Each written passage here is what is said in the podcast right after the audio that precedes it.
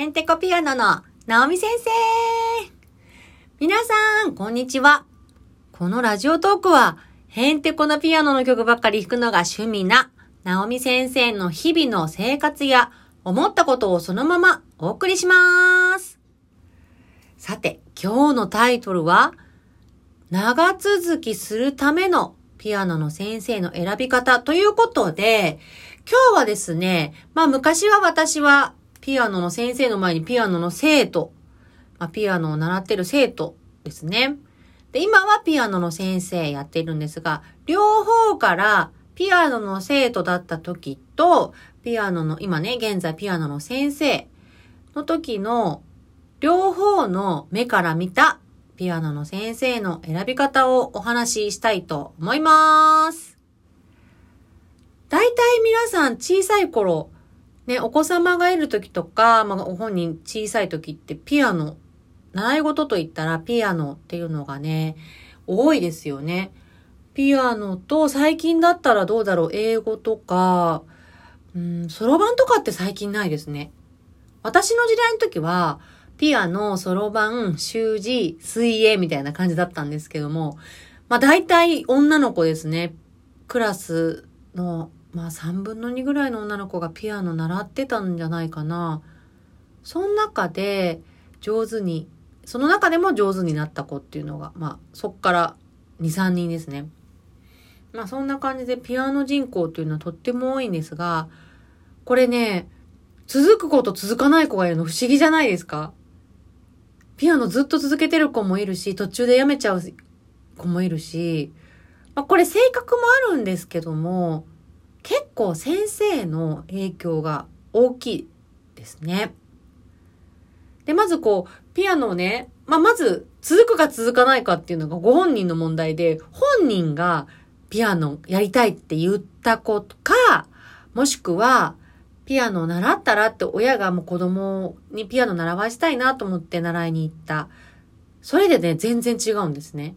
まず自分からピアノを習いたいって言った人っていうのは、だいぶ長くピアノが続きます。で、まあ親がね、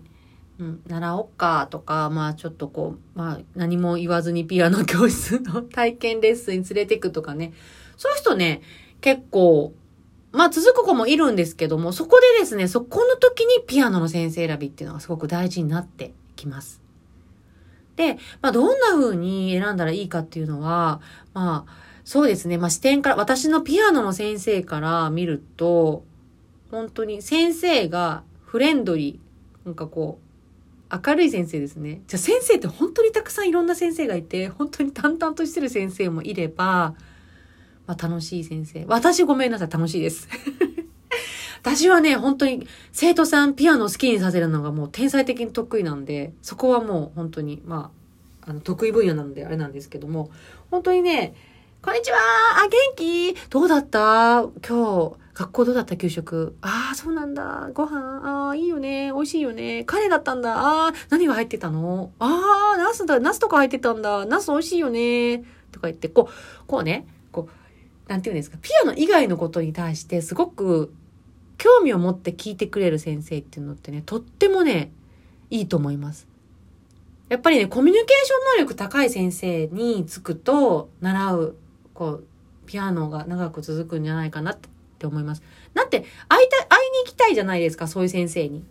で、会いたいからピアノやるって、好きな先生だからピアノやる。で、ピアノも好きだから練習するっていう風になりますね。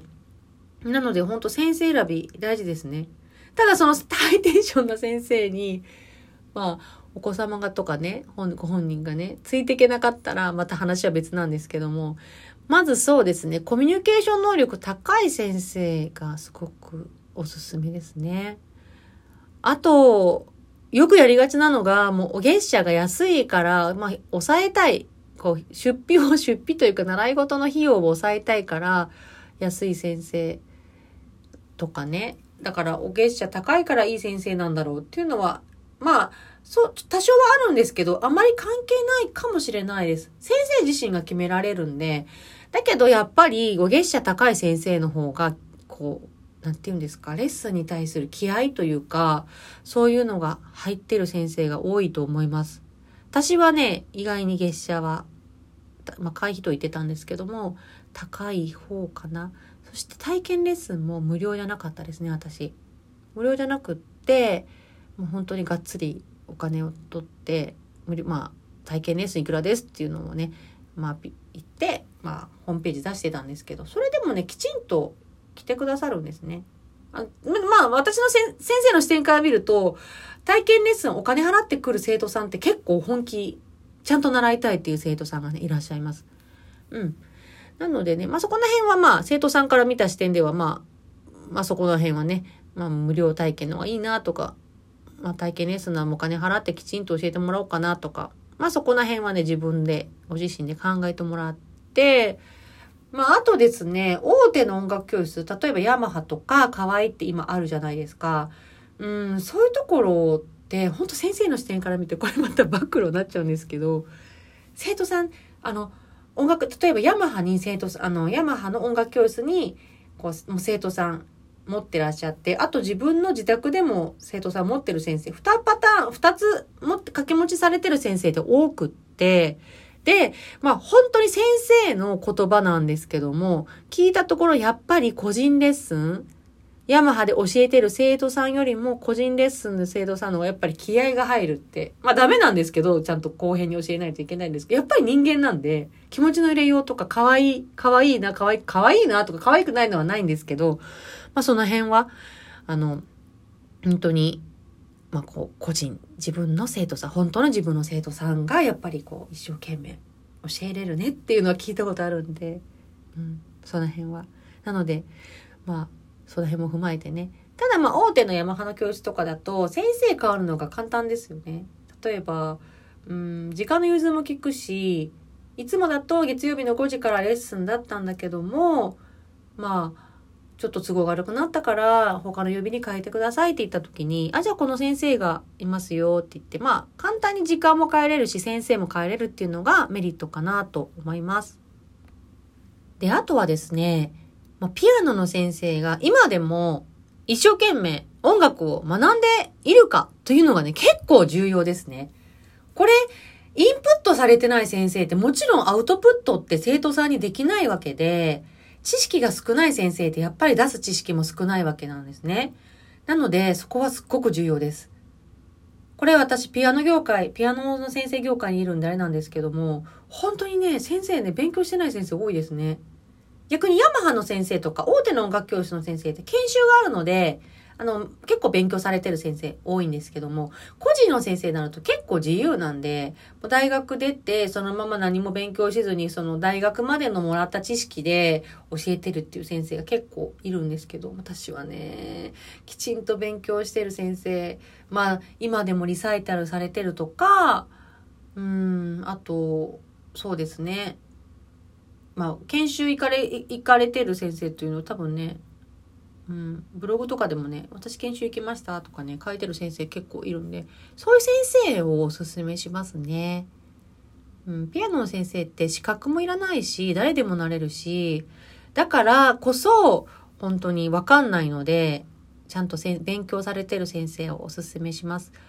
まあ、ブログとか、あとは、うーん、まあ、コンサートで、よく見る先生に、ホームページ見たら、あ、教えてる、教える、あ、この人ピアノの先生もされてるんだ。じゃあちょっと連絡してみよう、みたいな感じでいいと思うので、本当にその、そういう勉強されてる先生をおすすめします。うん、なので、あとは、どうだろう、体験レッスンには絶対行った方がいいと思います。いきなり先生、その先生につくんではなくって、いろんな先生を見て、で、そこからご自身に合う先生、だからお子さんだったお子さんに合う先生を選ばれるといいんじゃないかなと思います。本当に先生っていろんな先生いるので、ぜひそうやって選んでみてください。ということで、本日は終わりです。では、またねーバイバーイ